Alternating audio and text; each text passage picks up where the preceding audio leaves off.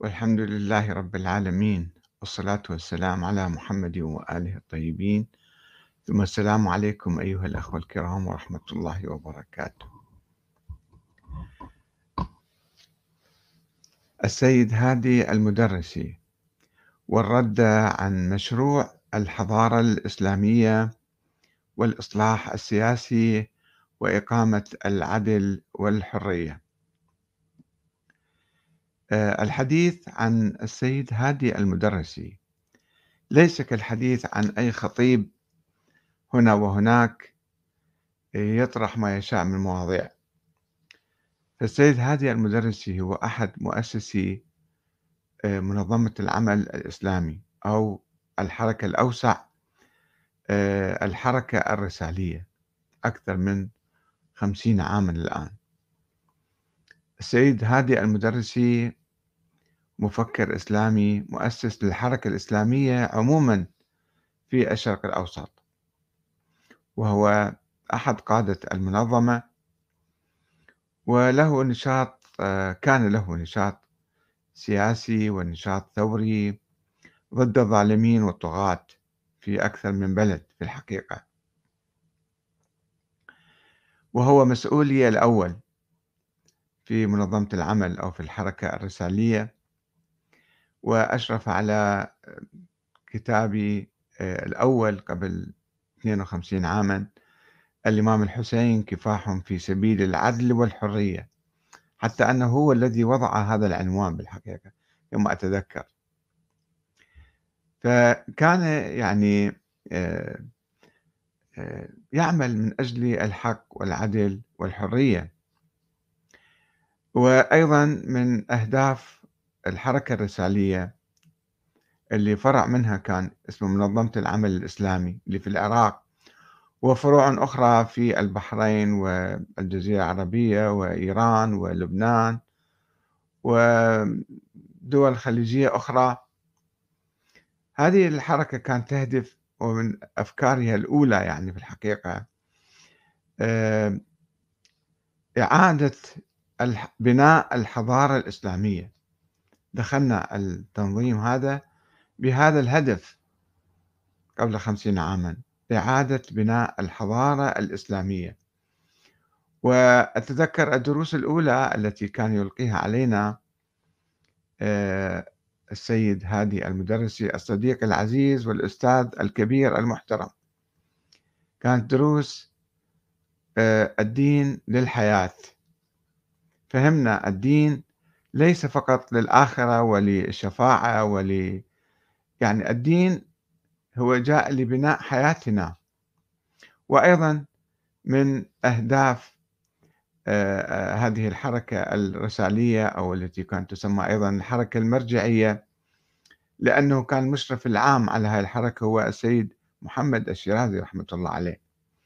وهو كان يدعو إلى الوحدة الإسلامية وكتب كتاب حكومة ألف مليون مسلم. ودائما كان يحث على يعني الوحدة الإسلامية رغم أنه كان هو يحمل فكر شيعي يعني ولكنه لم يكن متطرفا مثل ما الآن بعض أتباعه أو المنتسبين إليه أو مدعي الانتساب إلى التيار الشيرازي. آه الذين لا يعرفون إلا السب واللعن والشتم والفرقة الطائفية. السيد هادي كان عنده كتابات بنت جيلا إذا لم أقل أجيال من الإسلاميين على حب الإسلام والتطلع نحو المستقبل. حتى الآن كنت أستمع لمحاضرة لأخيه الأكبر السيد محمد تقي المدرسي أيضا هو أستاذي وصديقي العزيز. كان يتحدث أيضا حتى الآن يتحدث عن الحضارة الإسلامية والعدل في العالم ونفس الشعارات القديمة. آه، ولكن يعني لا أعرف كيف يوفق السيد هادي والسادة المدرسيون وإخوانهم أيضا كيف يوفقون بين تلك الشعارات الكبيرة والعظيمة التي ربوا عليها أجيالا من الإسلاميين من الثوار الذين ضحوا بأنفسهم هنا وهناك ودخلوا السجون واستشهدوا في هذا السبيل. آه، عندما يفكر بطريقة أخرى حول موضوع الاعتداء على أسطورة الاعتداء على السيدة فاطمة الزهراء عليه السلام. قرأت له يعني مداخلة في تويتر. يقول آه، قال تعالوا يعني هو ينقل هالكلام قال تعالوا نكف عن الحديث عن ظلامة فاطمة عليه السلام مطلقا. قلت ولماذا؟ قال من أجل وحدة الكلمة وإجماع المسلمين ومصلحة الأمة. قلت لا قيمة لوحدة الكلمة إن كانت على باطل. ولا معنى للإجماع إذا كان المطلوب منه إباحة دماء أهل البيت وأموالهم ولا مصلحة للأمة إذا اجتمعت على ضلال. قال أليست وحدة الكلمة وإجماع المسلمين ومصلحة الأمة موازين؟ قلت من دون قيم الحق والعدل والإنصاف لا. وإلا كانت الوحدة الوحدة مع أهل الكفر والإجماع معهم للمصالح المشتركة بيننا وبينهم أولى من كل ذلك مع المسلمين. ويختم مداخلته بهذا الشعر سلام على الكفر الموحد بيننا وأهلا وسهلا بعدها بجهنم. حبيت أناقش السيد هذا المدرسي فعلا يعني آه أنه هذا كلامه متناقض في الحقيقة. متناقض نفس الوقت ومتناقض مع ال ال الشعارات والأهداف الكبرى التي كان يحملها قبل خمسين عاما. آه أولا آه ظلامة فاطمة الزهراء هذه أوهام. هذه أساطير.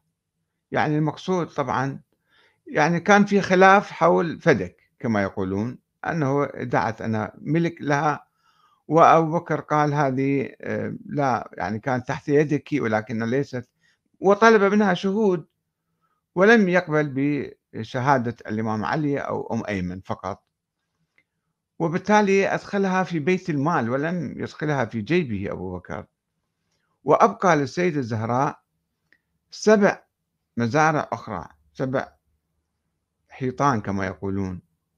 وأوصت بها الإمام علي وشهد بذلك المقداد والزبير وكتب الإمام علي وقد تحدثت عن هذه الوصية في وصيتها. يعني ما اجى صادر كل أموالها ما كان عنده عداء وياها كان يحبها على ما يقول حسب ما يقول السيد الخوئي. وهذا ثابت بالتاريخ. يعني في قصة خلاف قضائي شخصي حول مزرعة ما يستاهل هذا الموضوع. أن نبقى اليوم القيامة نلطم عليه ونفرق وحدة المسلمين و... وندق ونلطم على هالقضية هذه. وبعدين هم أهل البيت إذا كان الخلاف حقيقي وفشي مهم تجاوزوه تجاوزوه ونسوه الإمام علي النساء. ثم زوج بنته أم كلثوم إلى آه، عمر بن الخطاب. فالقضية يعني شوفوا انتهت يعني تجاوزوها أهل البيت. إذا كان في المشكلة خلاف بسيط. ما تستاهل أن نبقى اليوم إحنا نضخم هالخلاف ويعني آه، نجعل منه قضية تفرق الأمة الإسلامية وما يمكن إحنا نتوحد إلا على يعني من دون هالقضية هذه. هذا أولا.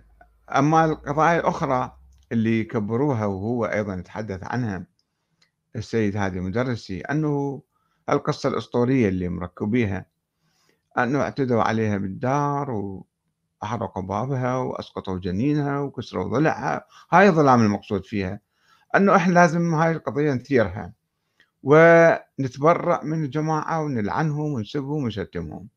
إيه مو هاي القضية هي أسطورة. يا ريت حقيقة ثابتة مثل قضية الإمام الحسين شهادة الإمام الحسين حقيقة لا ينكرها أحد وفيها معاني وفيها معاني عظيمة عندما نتوقف عند هذه القصة. نحن نستلهم المقاومة ضد الظالمين ونستلهم رفض الاستيلاء على السلطة بالقوة مثلا. هذا الشيء درس يفيدنا في حياتنا اليوم.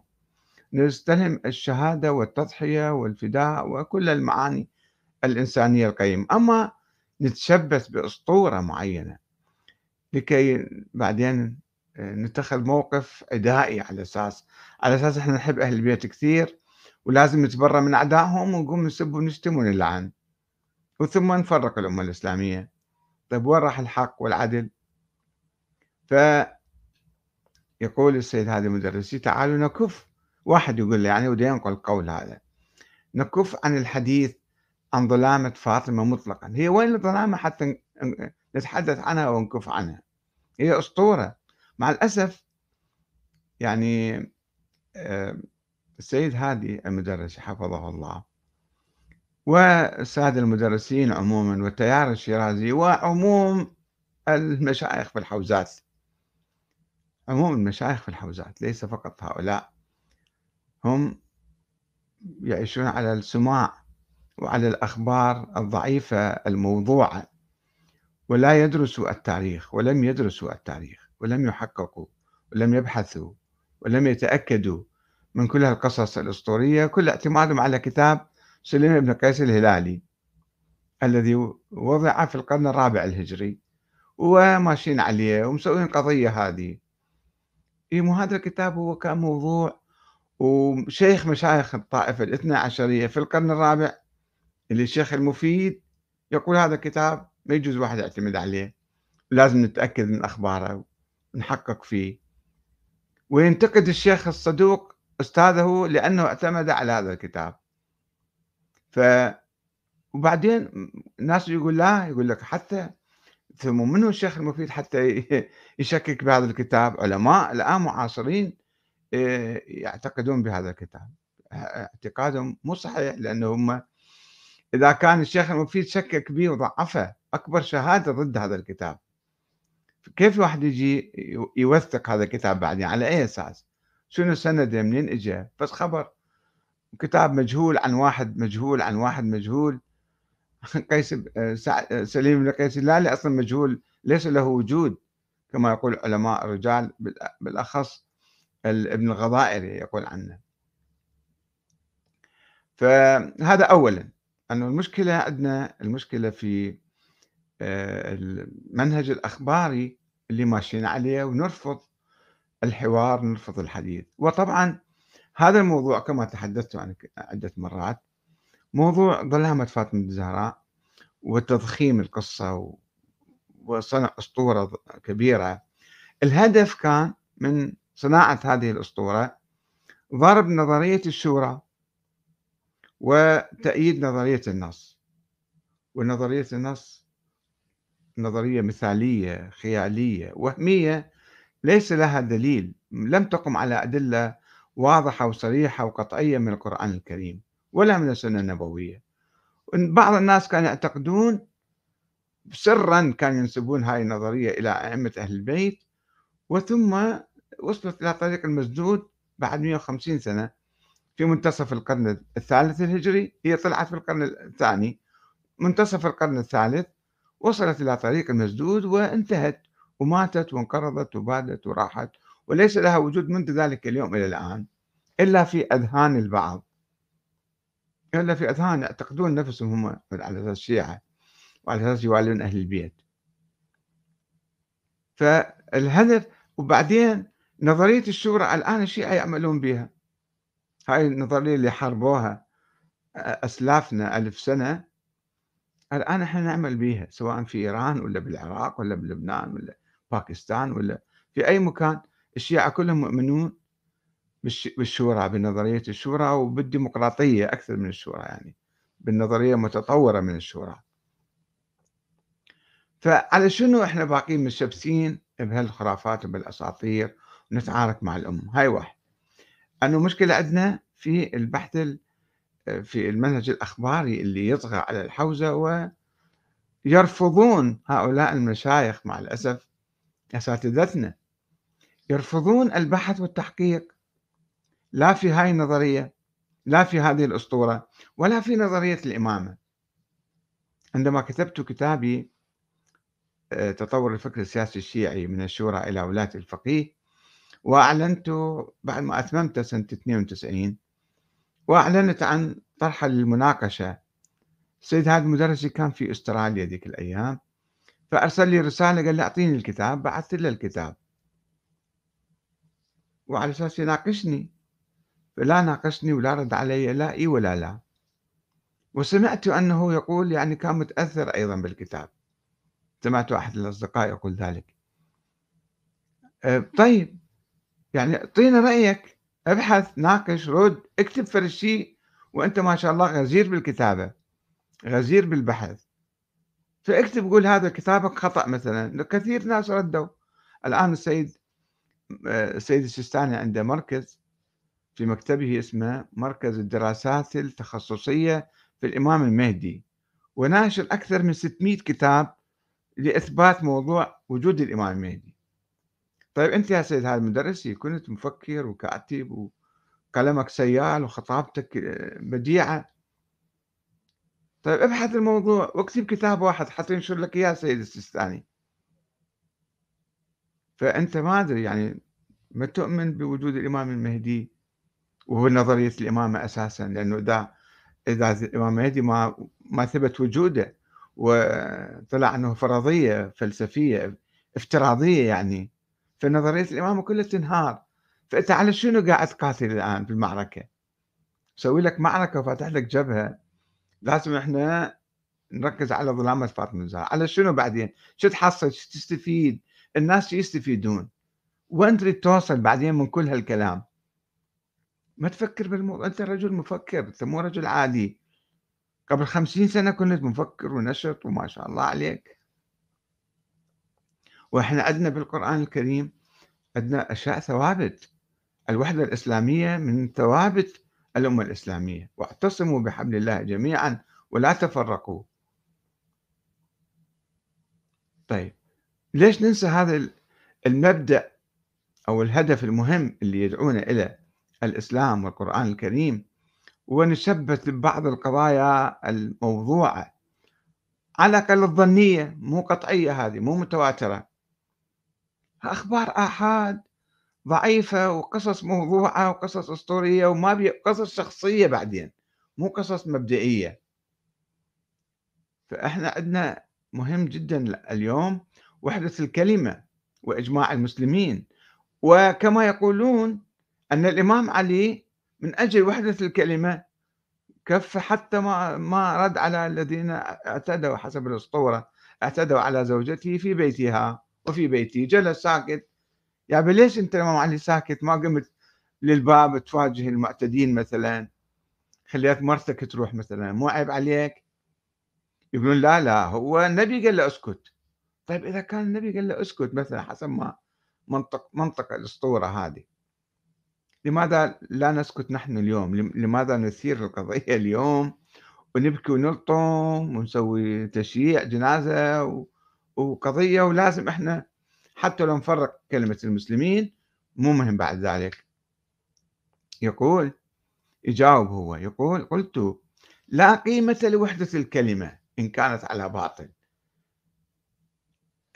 يا باطل يا عزيزي يا سيد هادي. ال ال يعني أنت يعني على على أساطير ظنية آه، موضوعة تسميها ما لازم نتوحد اليوم. ولا معنى للإجماع. إذا كان المطلوب منه إباحة دماء أهل البيت. وأموال وين أهل البيت؟ حتى واحد يبيع يبيع دماءهم اليوم. ومن أباح دمهم؟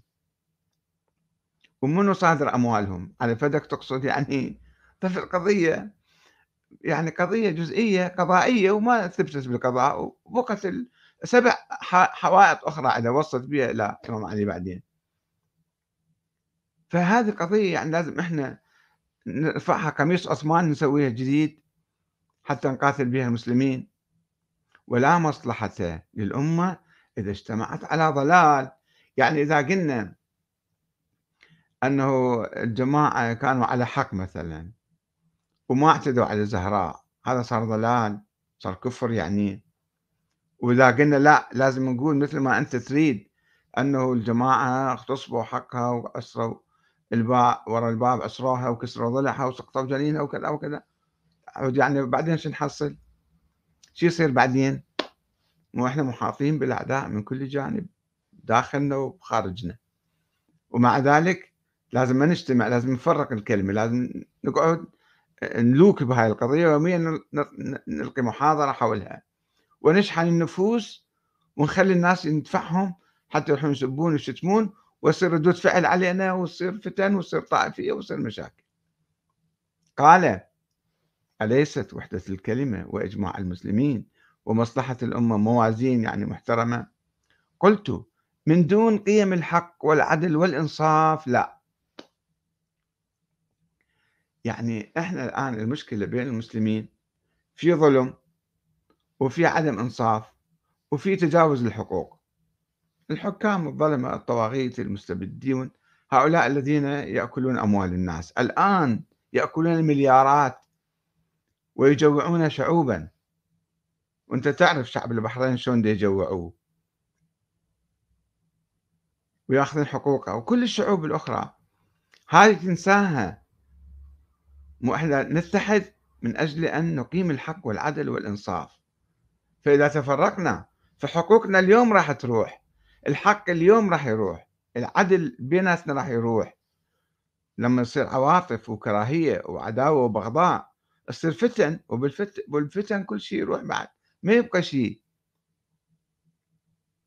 إحنا في المنظمة منظمة العمل أو الحركة الرسالية أو المرجعية كان شعارنا لله للحق للحرية.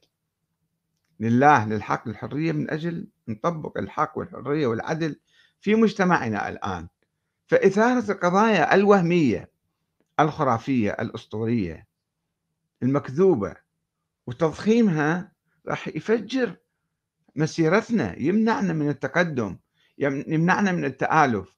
وكما تعرف في بعض البلاد أنت أخذ مثلك البحرين يا سيد علي. أنت كنت عايش بالبحرين وكان عندك ثورة بالبحرين وبعد شوية تأخذ الحكم أيضا بالبحرين.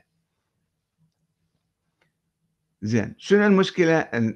النظام البحريني أو النظام المستبد في أي مكان يحاول أن يثير الطائفية و آه، يعني يفزع السنة من الشيعة يعني الشيعة إذا إجوا راح يأكلوكم. فتعالوا أنتم التفوا حولنا. هاي الطائفية وهل هل قصص هذه الأسطورية هاي تنعكس سلبا ضد الشيعة ولمصلحة الأنظمة الطاغوتية المستبدة. لأنها تستفيد تكيف عليها؟ وتشوفون في بعض البلاد أنا أتعجب بعض البلاد المستبدة المعادية للشيعة. يسمحون للخطباء يصعدوا على المنابر واحكوا ما, ما تردون. وينشروه في اليوتيوب.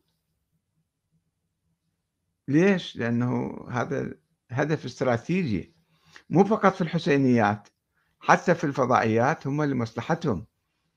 لمصلحتهم. إثارة الاحتقان الطائفي وإذا كان في مكان مثلا شيعة هم يحاصروهم. إذا كانوا أغلبية يخوفون السنة من عندهم. وبالتالي يعني خلص بعد إيه، لا يمكن تحقيق أي عدل ولا أي حرية وأي ديمقراطية. فيقول من أجل من دون قيم الحق والعدل والإنصاف لا. في الحقيقة إحنا كنا في حركة حركة رسالية مرجعية مثلا آه، كبيرة قبل خمسين سنة تأسست أكثر من خمسين سنة. آه، هاي الحركة يعني ضمن الظروف الثقافية ذيك الأيام نشأت بأفكار معينة. و استمرت. ولكن يعني حتى السيد المدرسي سيد محمد تقي المدرسي هي الحركة كانت تحت ظل السيد محمد الشيرازي. ولكن السيد محمد تقي المدرسي كان هو المدير التنفيذي في الحركة فكنا نسميه المدير وليس القائد. عندما ذهبنا وطبعا لما كنا في الكويت في السبعينات آه، الحركة تطورت عن آه، عن ما كانت في العراق في الستينات. وتقريبا كان عندنا كتاب كنا ندعم ونقرأ كتب الدكتور علي شريعتي في السبعينات. وحتى آه، يعني كان عندنا كتاب اسمه الرسالية أو شيء من قبيل لا أتذكر عنوانه بالضبط. آه، يعني كان في نقد للثقافة الميتة الشيعية وفي رؤية متقدمة آه، نحو الوحدة ونحو العدل نحو جوهر التشيع كما كان يركز الدكتور علي شريعتي في إيران. كان في تطور. ولكن عندما صارت الثورة في إيران وذهبنا إلى إيران وأتذكر أنا في السنوات الأولى أو السنة الأولى تقريبا في اجتماع كنا في بناية نسكنها في منطقة ونك. السيد هادي مدرس كان حاضر والسيد مدرسي وبعض القياديين من التنظيم وأنا كنت حاضر.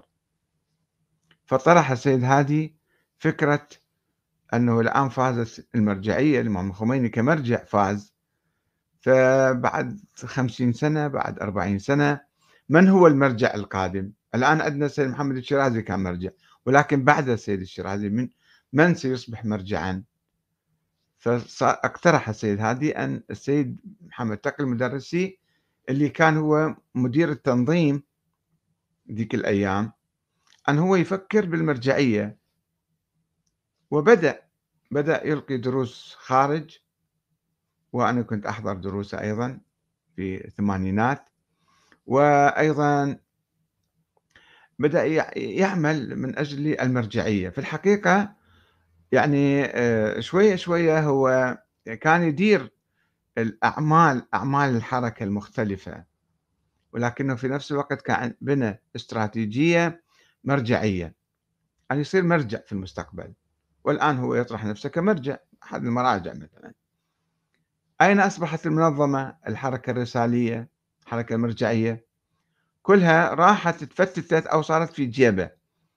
يعني حتى أنا أتذكر في في نهاية الثمانينات السيد محمد الشيرازي كان ما يؤمن بالديمقراطية في الستينات وربما السبعينات لما اجى ايران بدأ يطرح موضوع الشورى شورى الفقهاء والشورى والانتخابات والأحزاب.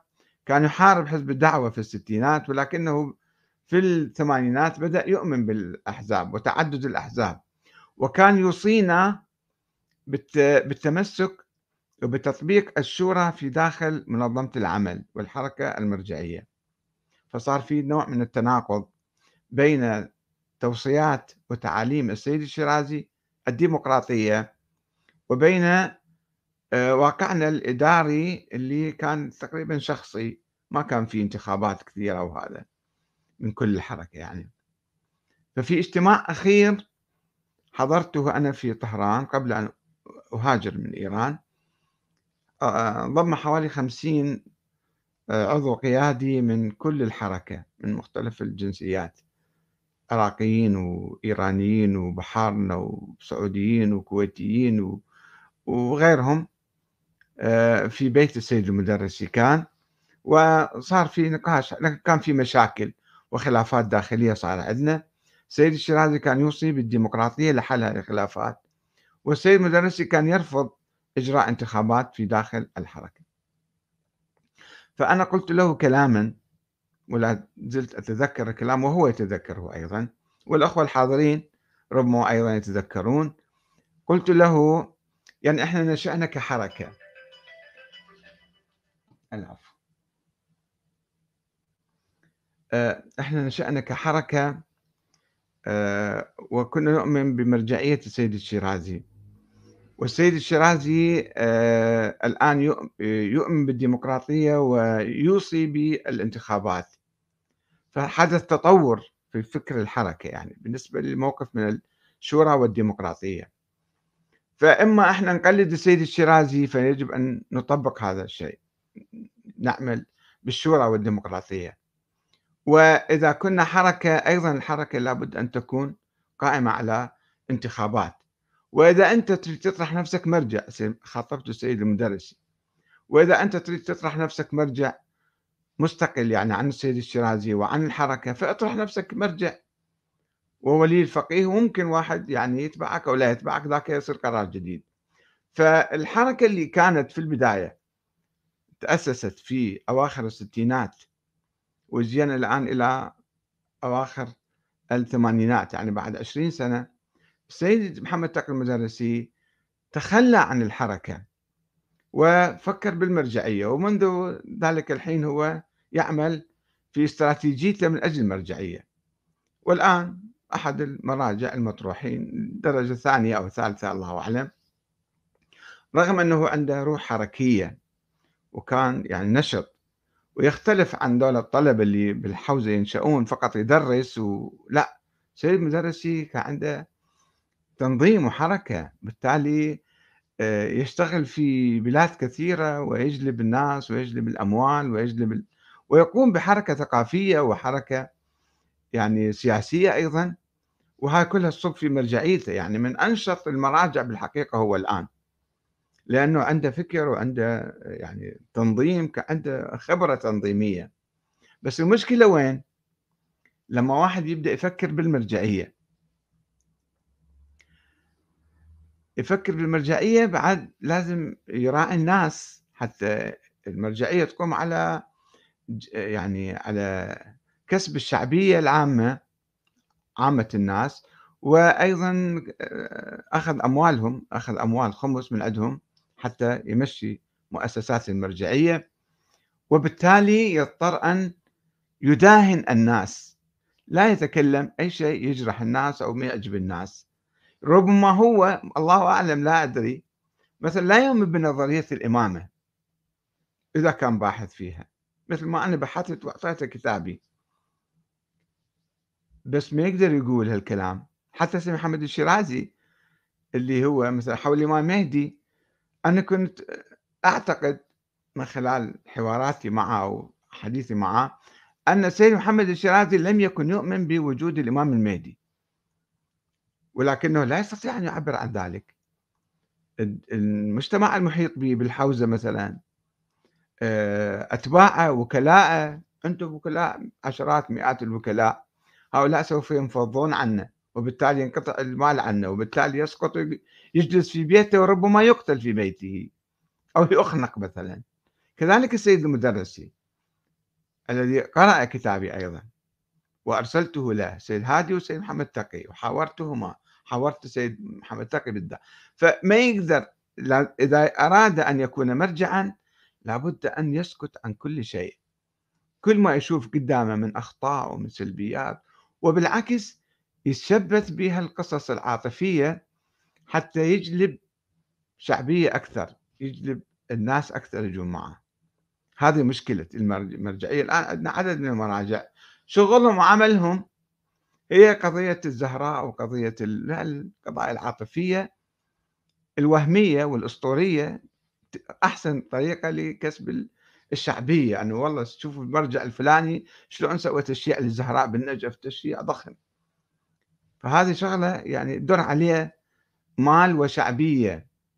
ويعيش عليه. فالمرجع أولا المشكلة الأخبارية اللي عندنا أن المنهج الأخباري ما يبحثون ما يحققون ما يدققون. وإذا حققوا وبحثوا ودققوا تجي أيضا عندهم مشكلة أنه شلون إحنا نطرح نفسنا مراجع ومرجعية. فالمرجعية تتنافى مع قول الحق وخدمة الإسلام. بدقة. الشيء الثالث الآن تشوفون أنتم في العراق مثلا. هناك أحزاب سياسية العراق وغير العراق. هناك أحزاب إسلامية شيعية آه، ملتهية بالسياسة وبالانتخابات. لا تطرح هذه القضايا العاطفية. إلا قليلة يعني جدا.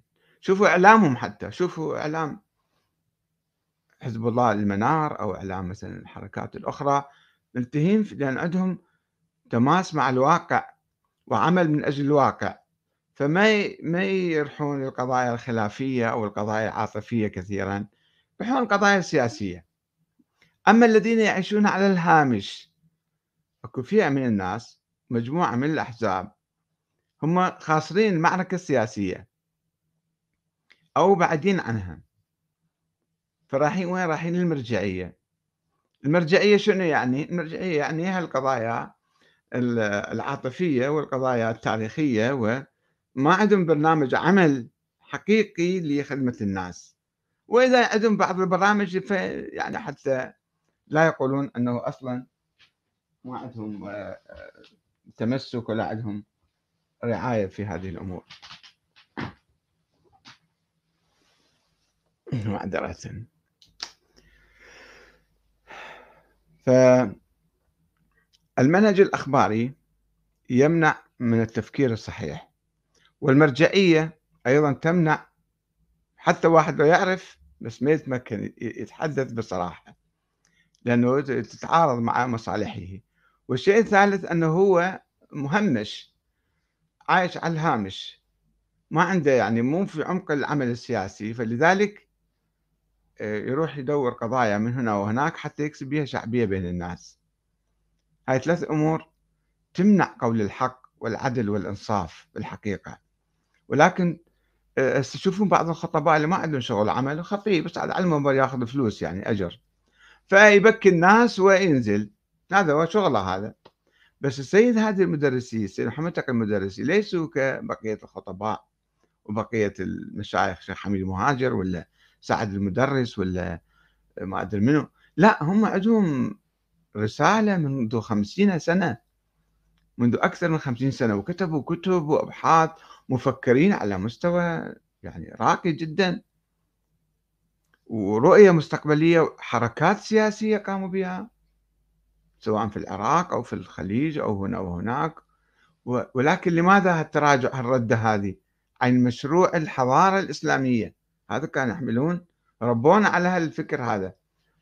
إعادة بناء الحضارة الإسلامية والإصلاح السياسي وإقامة العدل والحرية هذا ما كنا نعمل من أجله. أجيال يعني ضحت في هذا الطريق. ولكن هم الآن صاروا وين؟ صاروا لورا يرجعون لورا مع الأسف الشديد. هذه رسالة أنا أوجهها إلى صديقي العزيز وأستاذي السيد هادي والسيد محمد تقي. يعني مرة أنا تكلمت مع السيد كمال الحيدري حفظه الله وفرج عنه وهو كان يحاول هو أيضا سيد كمال الحيدري كان أحد أعضاء منظمة العمل. فتكلمت معه مرة قلت له أنت عندك أفكار إيجابية وقاعد يعني آه، ولكن لا تستطيع أن تجمع بين الإصلاح الفكري وبين المرجعية. خط المرجعية يقتضي منك أنه تداهن وتثير هالقضايا العاطفية والقضايا التاريخية وكذا حتى آه، حتى يعني عجلة المرجعية تمشي. فالآن نفس الشيء أوجه الكلام. يعني إحنا آه، هم يبقون قال ما أقول للسيد المدرسي اترك المرجعية لأنه يعني معناته يعزل لازم دكانه بس لا تفكر يعني أنت ما راح تصير قائد الأمة الإسلامية ولا تصبح مرجع أعلى بالعراق ولا راح تصبح رئيس الجمهورية بإيران. ففكر بما يجمع الأمة الإسلامية. فكر ب يعني أولا تجنب هالقضايا العاطفية الخرافية الأسطورية المكذوبة. لا تركز عليها لا تثيرها لا تحكي فيها. عندك قضايا إيجابية. مهمة تكلم فيها. وحد الأمة الإسلامية ادعو للتحرير ادعو لتوحيد الناس انشر المحبة والسلام بين الناس. بهذا أنت تصير مرجع أعلى. أما لو سلكت نفس الطريق هذا التقليدي دق وتلطم وكذا ما ما, ما راح ما راح تسوي شيء. والعمر قصير ما تدري في أي لحظة واحد يموت يعني. شنو نحقق بعدين؟ لذلك أتمنى من السيد هادي المدرسي ومن السيد آه، محمد تقي المدرسي وأخوته آه، ومن شباب منظمة العمل والحركة المرجعية آه، أن أن يتجنبوا الخوض في القضايا الطائفية الوهمية الوهمية والكاذبة والموضوعة. ويتوجه لبناء الأمة الإسلامية لبناء العدل وإعادة بناء الحضارة وتحقيق العدل في المجتمع في اليوم. ما نشبث ما نخلي هذا إنه لا ما يمكن نتحد إلا على هالقضايا هذه. هذا شو منطق يا سيد هادي مدرس والسلام عليكم ورحمة الله وبركاته.